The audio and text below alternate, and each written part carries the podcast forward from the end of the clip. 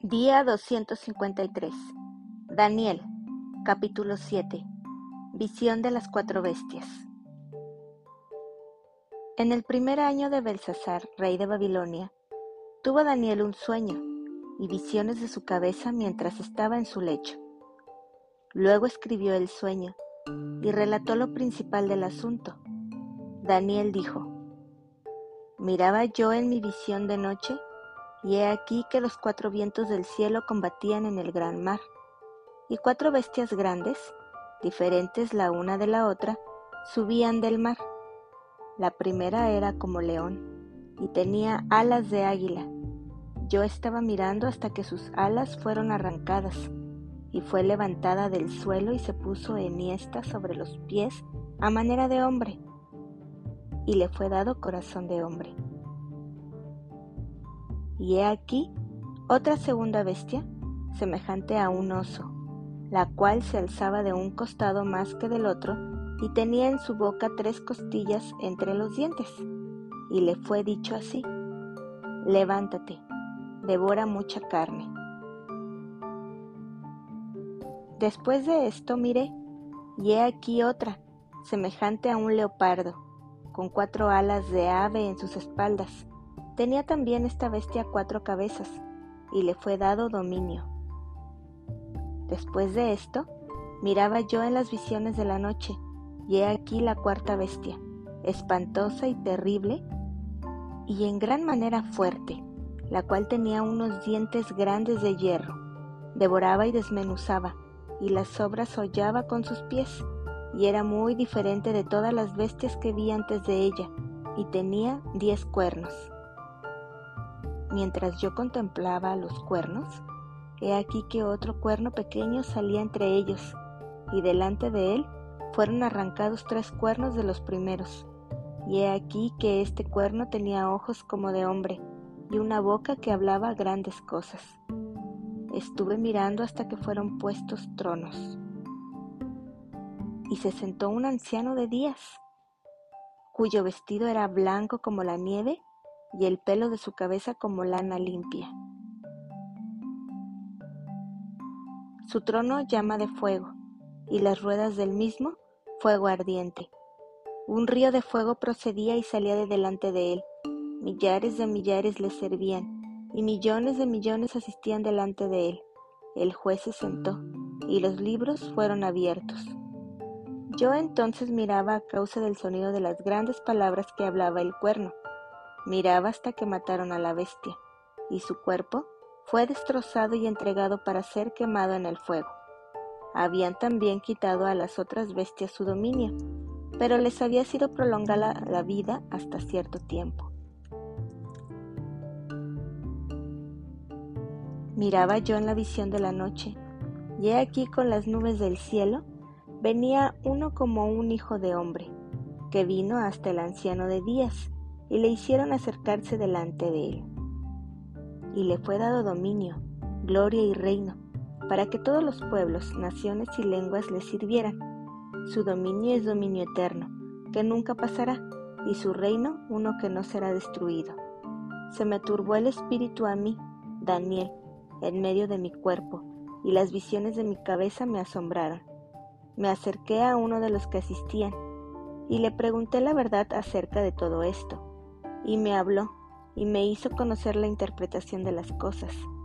Estas cuatro grandes bestias son cuatro reyes que se levantarán en la tierra.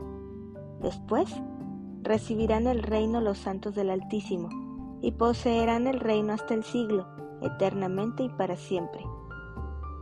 Entonces tuve deseo de saber la verdad acerca de la cuarta bestia, que era tan diferente de todas las otras, espantosa en gran manera, que tenía dientes de hierro y uñas de bronce, que devoraba y desmenuzaba, y las sobras hollaba con sus pies. Asimismo, acerca de los diez cuernos que tenía en su cabeza, y del otro que le había salido, delante del cual habían caído tres. Y este mismo cuerno tenía ojos, y boca que hablaba grandes cosas, y parecía más grande que sus compañeros. Y veía yo que este cuerno hacía guerra contra los santos y los vencía, hasta que vino el anciano de días y se dio el juicio a los santos del Altísimo, y llegó el tiempo, y los santos recibieron el reino. Dijo así, La cuarta bestia será un cuarto reino en la tierra, el cual será diferente de todos los otros reinos, y a toda la tierra devorará, trillará y despedazará. Y los diez cuernos significan que de aquel reino se levantarán diez reyes, y tras ellos se levantará otro, el cual será diferente de los primeros, y a tres reyes derribará, y hablará palabras contra el Altísimo, y a los santos del Altísimo quebrantará, y pensará en cambiar los tiempos y la ley, y serán entregados en su mano hasta tiempo y tiempos y medio tiempo.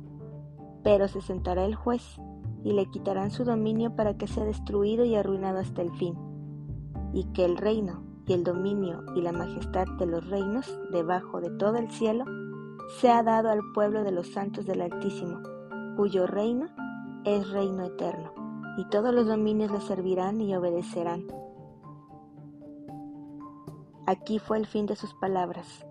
En cuanto a mí, Daniel, mis pensamientos me turbaron y mi rostro se demudó, pero guardé el asunto en mi corazón.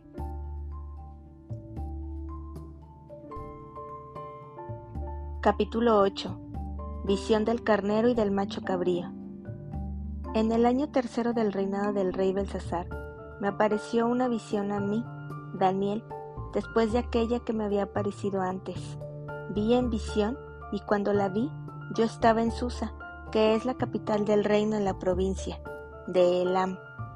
Vi, pues, en visión, estando junto al río Ulay, alcé los ojos y miré, y he aquí un carnero que estaba delante del río, y tenía dos cuernos, y aunque los cuernos eran altos, uno era más alto que el otro, y el más alto creció después. Vi que el carnero hería con los cuernos al poniente, al norte y al sur, y que ninguna bestia podía parar delante de él, ni había quien escapase de su poder, y hacía conforme a su voluntad y se engrandecía. Mientras yo consideraba esto, He aquí un macho cabrío venía del lado del poniente sobre la faz de toda la tierra, sin tocar tierra, y aquel macho cabrío tenía un cuerno notable entre sus ojos. Y vino hasta el carnero de dos cuernos, que yo había visto en la ribera del río, y corrió contra él con la furia de su fuerza. Y lo vi que llegó junto al carnero, y se levantó contra él y lo hirió, y le quebró sus dos cuernos, y el carnero no tenía fuerzas para pararse delante de él, lo derribó, por tanto, en tierra, y lo pisoteó, y no hubo quien librase al carnero de su poder. Y el macho cabrío se engrandeció sobremanera, pero estando en su mayor fuerza, aquel gran cuerno fue quebrado, y en su lugar salieron otros cuatro cuernos notables hacia los cuatro vientos del cielo. Y de uno de ellos salió un cuerno pequeño, que creció mucho al sur y al oriente, y hacia la tierra gloriosa y se engrandeció hasta el ejército del cielo, y parte del ejército y de las estrellas echó por tierra y las pisoteó. Aún se engrandeció contra el príncipe de los ejércitos, y por él fue quitado el continuo sacrificio, y el lugar de su santuario fue echado por tierra. Y a causa de la prevaricación, le fue entregado el ejército junto con el continuo sacrificio, y echó por tierra la verdad, e hizo cuanto quiso, y prosperó. Entonces oí a un santo que hablaba, y otro de los santos preguntó a aquel que hablaba, ¿Hasta cuándo durará la visión del continuo sacrificio y la prevaricación asoladora entregando el santuario y el ejército para ser pisoteados? Y él dijo, hasta dos mil trescientas tardes y mañanas. Luego el santuario será purificado. Y aconteció que mientras yo, Daniel, consideraba la visión y procuraba comprenderla, he aquí se puso delante de mí uno con apariencia de hombre, y oí una voz de hombre entre las riberas del Ulay, que gritó y dijo, Gabriel, enseña a éste la visión. Vino luego cerca de donde yo estaba, y con su venida me asombré, y me postré sobre mi rostro. Pero él me dijo, Entiende, hijo de hombre, porque la visión es para el tiempo del fin. Mientras él hablaba conmigo, Caí dormido en tierra sobre mi rostro, y él me tocó y me hizo estar en pie, y dijo, He aquí yo te enseñaré lo que ha de venir al fin de la ira, porque eso es para el tiempo del fin. En cuanto al carnero que viste, que tenía dos cuernos, estos son los reyes de Media y de Persia. El macho cabrío es el rey de Grecia, y el cuerno grande que tenía entre sus ojos es el rey primero.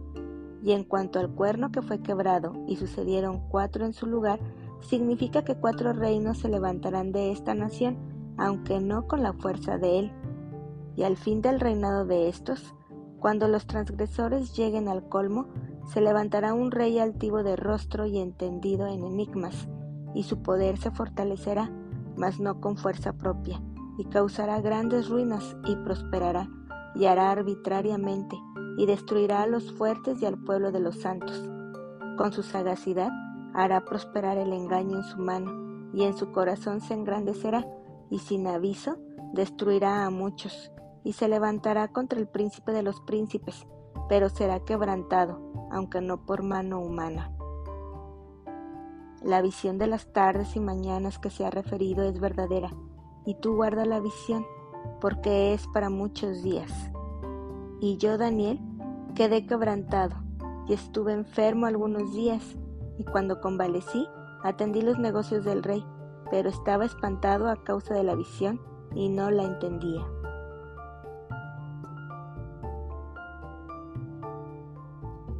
Capítulo 9. Oración de Daniel por su pueblo. En el año primero de Darío, hijo de Azuero, de la nación de los Medos, que vino a ser rey sobre el reino de los Caldeos, en el año primero de su reinado, yo, Daniel, miré atentamente en los libros el número de los años de que habló Jehová al profeta Jeremías, que habían de cumplirse las desolaciones de Jerusalén en setenta años. Y volví mi rostro a Dios el Señor, buscándole en oración y ruego, en ayuno, silicio y ceniza. Y oré a Jehová mi Dios, e hice confesión diciendo, Ahora, Señor, Dios grande, digno de ser temido, que guardas el pacto y la misericordia con los que te aman y guardan tus mandamientos, hemos pecado, hemos cometido iniquidad, hemos hecho impíamente y hemos sido rebeldes y nos hemos apartado de tus mandamientos y de tus ordenanzas. No hemos obedecido a tus siervos los profetas, que en tu nombre hablaron a nuestros reyes, a nuestros príncipes, a nuestros padres y a todo el pueblo de la tierra. Tuya es, Señor, la justicia, y nuestra la confusión de rostro, como en el día de hoy lleva todo hombre de Judá, los moradores de Jerusalén y todo Israel, los de cerca y los de lejos, en todas las tierras a donde los has echado a causa de su rebelión con que se rebelaron contra ti. Oh Jehová, nuestra es la confusión de rostro, de nuestros reyes, de nuestros príncipes y de nuestros padres, porque contra ti pecamos. De Jehová nuestro Dios es el tener misericordia y el perdonar, aunque contra él nos hemos rebelado, y no obedecimos a la voz de Jehová nuestro Dios, para andar en sus leyes que Él puso delante de nosotros por medio de sus siervos los profetas. Todo Israel traspasó tu ley apartándose para no obedecer tu voz, por lo cual ha caído sobre nosotros la maldición y el juramento que está escrito en la ley de Moisés, siervo de Dios, porque contra Él pecamos. Y Él ha cumplido la palabra que habló contra nosotros y contra nuestros jefes que nos gobernaron, trayendo sobre nosotros tan grande mal, pues nunca fue hecho debajo del ciclo nada semejante a lo que se ha hecho contra Jerusalén. Conforme está escrito en la ley de Moisés, todo está mal y vino sobre nosotros.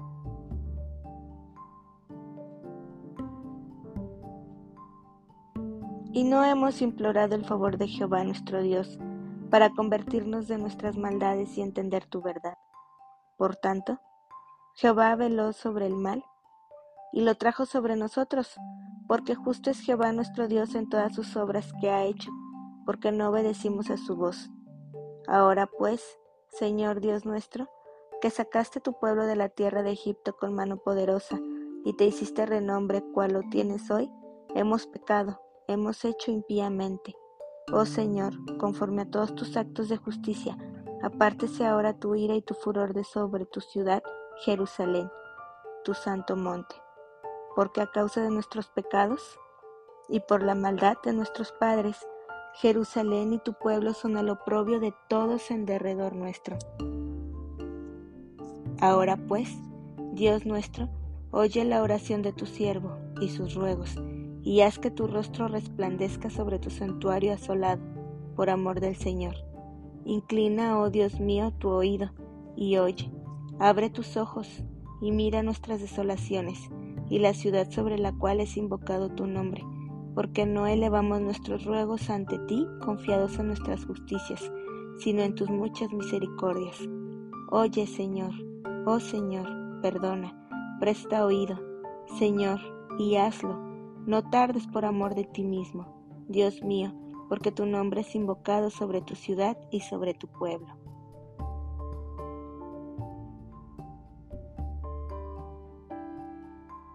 Profecía de las setenta semanas. Aún estaba hablando y orando, y confesando mi pecado y el pecado de mi pueblo Israel, y derramaba mi ruego delante de Jehová mi Dios por el monte santo de mi Dios. Aún estaba hablando en oración cuando el varón Gabriel, a quien había visto en la visión al principio, volando con presteza, vino a mí como a la hora del sacrificio de la tarde, y me hizo entender, y habló conmigo diciendo, Daniel, Ahora he salido para darte sabiduría y entendimiento. Al principio de tus ruegos fue dada la orden, y yo he venido para enseñártela, porque tú eres muy amado. Entiende, pues, la orden, y entiende la visión. Setenta semanas están determinadas sobre tu pueblo y sobre tu santa ciudad, para terminar la prevaricación y poner fin al pecado, y expiar la iniquidad, para traer la justicia perdurable y sellar la visión y la profecía y ungir al santo de los santos. Sabe, pues, y entiende que desde la salida de la orden para restaurar y edificar a Jerusalén hasta el Mesías, príncipe, habrá siete semanas y sesenta y dos semanas. Se volverá a edificar la plaza y el muro en tiempos angustiosos. y después de las sesenta y dos semanas se quitará la vida al Mesías, mas no por sí, y el pueblo de un príncipe que ha de venir destruirá la ciudad y el santuario, y su fin será con inundación, y hasta el fin de la guerra durarán las devastaciones. Y por otra semana confirmará el pacto con muchos, a la mitad de la semana hará cesar el sacrificio y la ofrenda. Después con la muchedumbre de las abominaciones vendrá el desolador, hasta que venga la consumación y lo que está determinado se derrame sobre el desolador.